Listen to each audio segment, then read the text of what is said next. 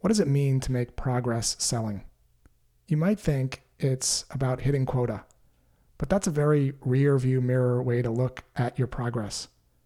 By way of example, when Serena Williams finishes a tennis match, the score is a byproduct of the progress she made each day leading up to the match. The process is what makes you happier, not the score or a made up guess of a number commonly known as quota. But nonetheless, here are a few landmarks on the path to progress to consider. The first and most basic is that you can't get better at something you haven't learned and practiced. Want to get better at chess? Learn the opening game and then play the opening game. Want to get better at making cold calls? Shadow a rep that's good at making cold calls. Want to get better at writing cold emails? Steal emails from reps that are getting responses. The second landmark is that you've made prospecting a daily habit like brushing your teeth. In other words, you're making prospecting regular. When prospecting is a daily habit, you have more conversations, assuming, of course, that you know how to prospect, which we covered in the first step. And the more conversations you have, the more progress you make. It's possible with services like Phone Ready Leads to consistently have five to seven conversations per 50 dials, but you still have to decide to pick up the phone every day.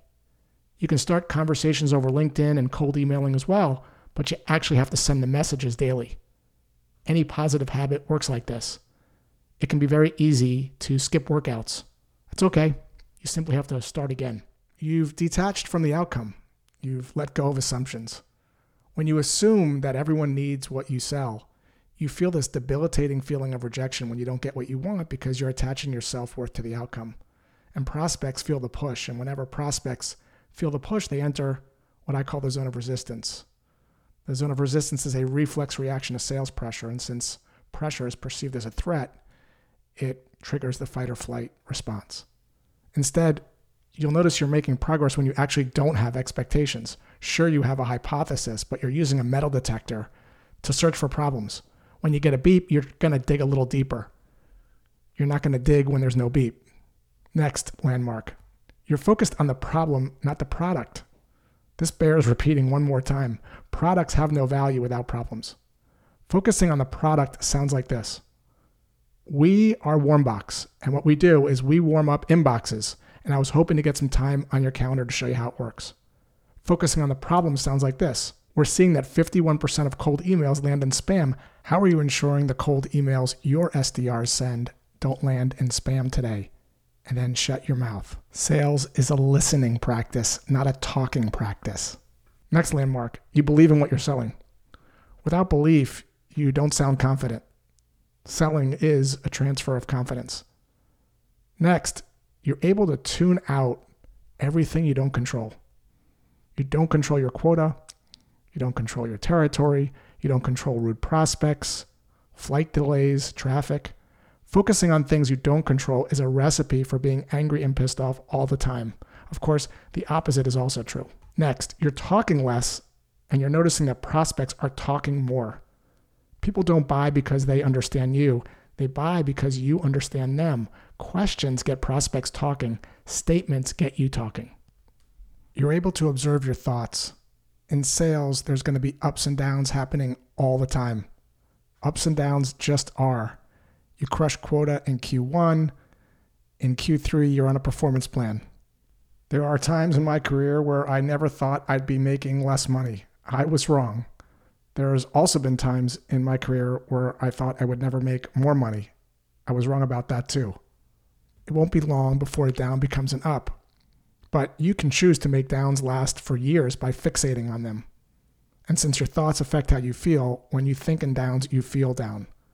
The simple act of observing your thoughts and just letting them be turns down the volume and is a superpower for being happier when selling.